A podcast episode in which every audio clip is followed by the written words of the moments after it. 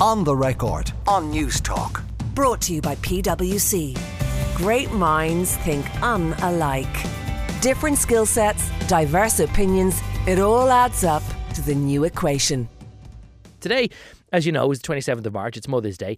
It's also the anniversary of the birth of John Ballance, the Irish born Prime Minister of New Zealand. And what's funny about that is that yesterday, March 26th, was the birthday of William Massey, who was another Irish born Prime Minister of New Zealand. Um, Irish people in New Zealand are maybe some of the more forgotten diaspora stories, particularly that of uh, John Ballance, or Pronounced Balance by some people.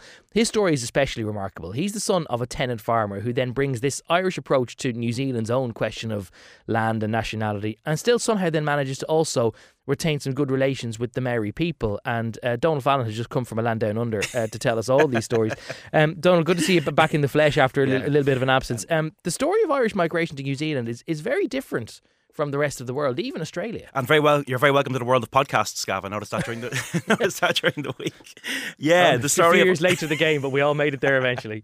the story of Irish migration to New Zealand. Yeah, it is. It is diff- different from the rest of the world, even even neighbouring Australia. I mean, when we think of the story of Irish migration to New Zealand. It's an immigrant story that, you know, for one thing, the men you mentioned in your introduction there, both of them, they're men of Ulster Protestant stock. So we normally think of Irish migration out of the country as the enormous Catholic poor you know, they're the backbone mm. of outward migration, be it to the United States, yeah. uh, be it to Liverpool. A- agrarian, or, um, you know, land rearing poor, agricultural. The famine happens, they've got nowhere else to go, they disappear. Like, but they're, they're not the landed gentry. Like the Irish in Argentina, who you were talking about on your podcast during the week. But by... enough podcast plugs. I'll get you back in a minute. I'm, I'm listening, you see. But by the end of World War One, you know, it was estimated that 56% of all uh, Irish immigrants in New Zealand hailed from Ulster, which is extraordinary. So that's not, not that's not normal, you know, amongst amongst the Irish diaspora. Mm. That the majority of them would be Ulster Protestants. And I think one thing that meant was that the Irish diaspora in New Zealand it looked very very different from anywhere else, including Australia. Like in Australia, there's a history of Irish agitation and things like Home Rule for Ireland, or you know Irish labourers involved in the trade union movement. You don't really have that story uh, in in New Zealand. Uh, the funny thing about this is that when you sent in the notes this morning before we were going to do this slot this afternoon, um, the the two names William Massey and John Ballance, or again balance depending on, on which pronunciation you take, uh, based on which probably corner of, of Ulster you're from. You'd think that two men of Irish stock who had, you know, run another country, another Anglophone country elsewhere in the world, that there'd be names that would be immediately in your canon that you'd, you'd recognize them straight away. It's all up there with the JFKs or whatever. These guys are, are totally anonymous back in their home island. Absolutely, you know, and you'll hear about them in places like Epic Ireland, that museum about about Irish migration.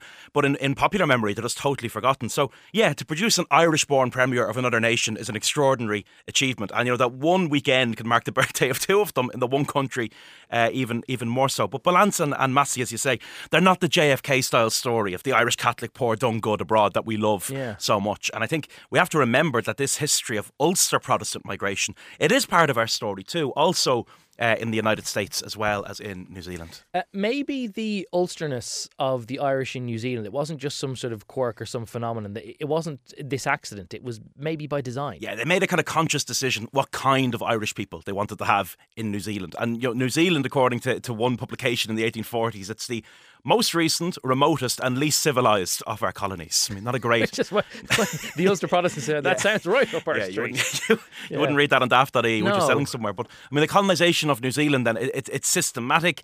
They established what's called the New Zealand Company with a royal charter, and it's modelled really strongly on what they've done elsewhere. So if you look at who these who these guys are, the, the New Zealand Company, there's names there. Early directors have been involved in the East India Company, for example. You know, okay, and the language used around the natives is kind of is kind of interesting. So this attempt is made, if you will, to, to, to recruit the right kind of colonists, uh, we might say. And when they start building New Zealand, look at how they rebrand the land. You know, one of the earliest settlements is called Nelson.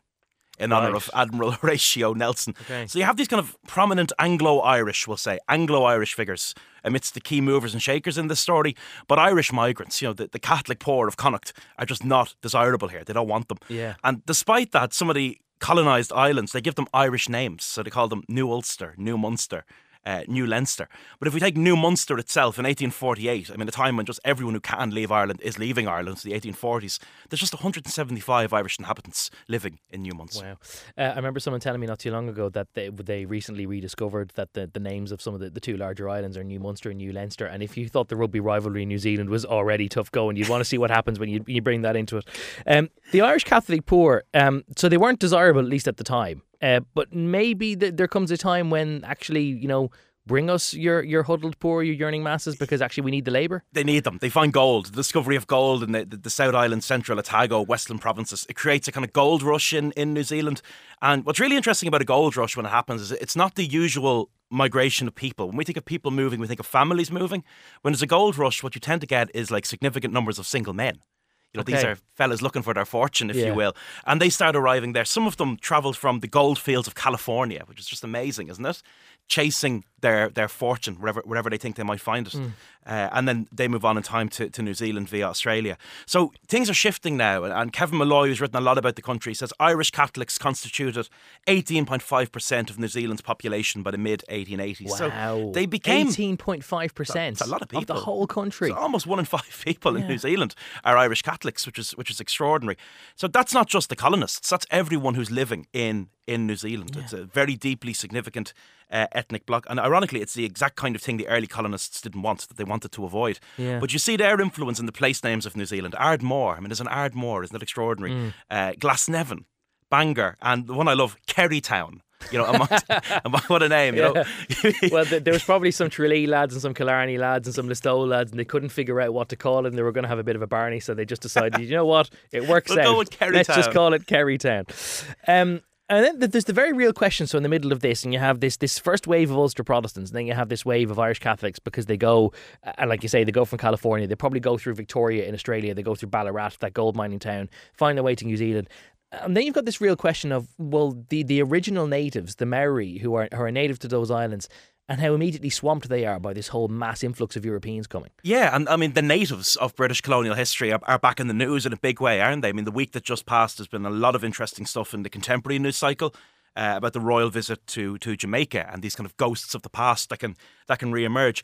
And New Zealand had and has its own indigenous people, of course, and then questions of how the colonists and the Maori would interact, if they should interact at all, uh, were there since the very beginning. And some people in the New Zealand company, they were kind of wary of the approach that had been taken in, in the United States. Mm. The idea of moving these people into settlements, you know, where, where they shall live on their own, uh, and favoured a more, a more kind of integrated approach of old and new. And others, I mean, this is the 19th century, there's, there's racism on a state level. You know, mm. other people took a, a a very racialized view of these people that no, their land is now our land. So enter on this note then John uh, Ballance, uh, the Antrim man. So he, he comes along and he actually he's got some slightly more enlightened thinking maybe about the sort of relationship that the, the new arrivals should have with the Maori. Uh, and basically, his whole series of views at the time were were not really all that in keeping with convention. Yeah, John Ballance, born in, in Glenavy, Antrim, 1839, uh, he's someone who had to think about these questions, you know, of the Maori and, and, and the natives, because he throws himself into New Zealand politics when he arrives there uh, in the 1860s.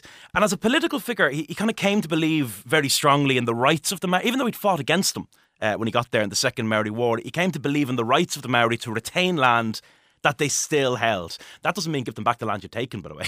that meant yeah. whatever they whatever they still held, uh, they could hold. Mm. And that was at odds with you know many others who believed in seizing that land by force. They thought that was vital yeah. to the colonial project succeeding. You know, when I, you, when I'm going to actually interrupt you and say it's a very Irish approach to things. That even if you are an Ulster Protestant, that it's still a very Irish approach of hang on now, we're not going over here to take everyone else's land. We have enough experience of that ourselves. Absolutely. And Ballance's family, they're they're a very interesting family. They've strong Orange traditions.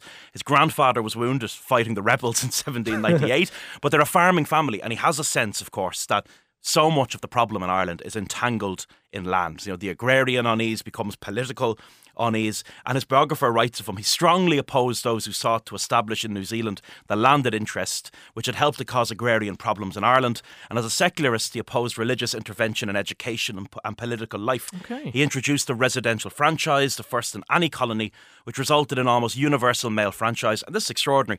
In 1893, a bill to allow adult women to vote. I mean, that is just yeah. remarkable. This is we, really, really enlightened stuff in the context and, of the colonies. Yeah, so residential franchise, in other words, if you live somewhere, you have a vote. And then in 1893, a, a bill to allow adult women, because if you th- bear in mind, you know, we introduce women's franchise in time for the election in 1918, but but it's only if you're of the, the Markievicz class, basically the yeah. Gore Booth sort of landed gentry. It's not universal, but this is pretty much you live somewhere you have the right to vote, including for women, which is very progressive uh, for the 19th century.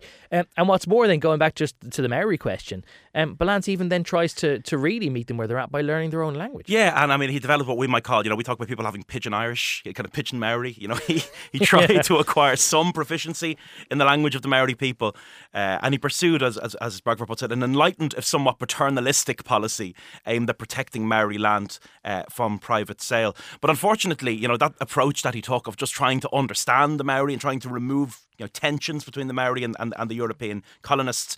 That really makes him an outlier. That wasn't typical, really, of, of the approach that was taken politically uh, in, in New Zealand. And the mm. Maori people, it should be said, they lost an awful, awful lot. Yeah. Um, the subsequent Irish born Prime Minister, the other guy who mentioned at the introduction to this, William Massey, um, his anniversary also falls this week. It would have been his birthday yesterday. Uh, what's sort of ironic is that, y- again, you think two Irishmen who go out there that maybe they're somewhat kindred spirits actually Massey begins his life as an opponent of the other fella. Which is amazing, yeah. He's, he's known Which as is the farmer. most Irish thing, like, really. There's some great names in politics, isn't there? Like Parnell is the uncrowned king of Ireland. Uh, mm. Collins is the big fella. This guy, Massey, is Farmer Bill.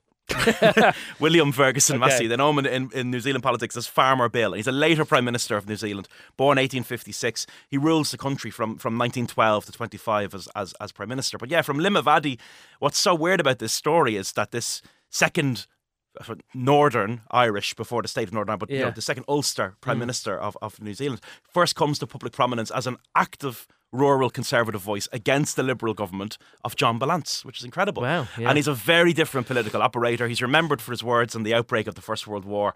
All we are and all we have is at the disposal of the British government. I mean, he really saw the okay. empire as this great thing worthy of, of preservation and yeah. promotion. In his own words, he said, We need to be ever vigilant against those who would sell their immortal souls to see the empire broken up and dismembered this stuff it's it's a 19th century way of talking. He's mm. a 19th century politician uh, who rules in the wrong century. You know, who's in power in in the 20th century. Yeah. But he is that second Ulster seat, if you will, yeah, uh, at the at the top of New Zealand politics. M- much closer to that forgotten Ulster sort of mold of stuff that we might be a little bit more familiar with uh, these days. I'm reminded of one of the old, one of the younger Tommy Tiernan shows where he he makes this, he has this routine about how in any battlefront anywhere in the world, you will find two Irishmen on opposite sides. Like yeah. you'll have like a war in the Mongolian jungle, and you'll have like Westmeath and Longford lads firing petrol bombs over at each other. You're all in Edgeworth Town, so and so. I just I kind of love the irony that the, the, two lads from the same even corner of the island with the same sort of religious outlook just totally end up on opposite sides.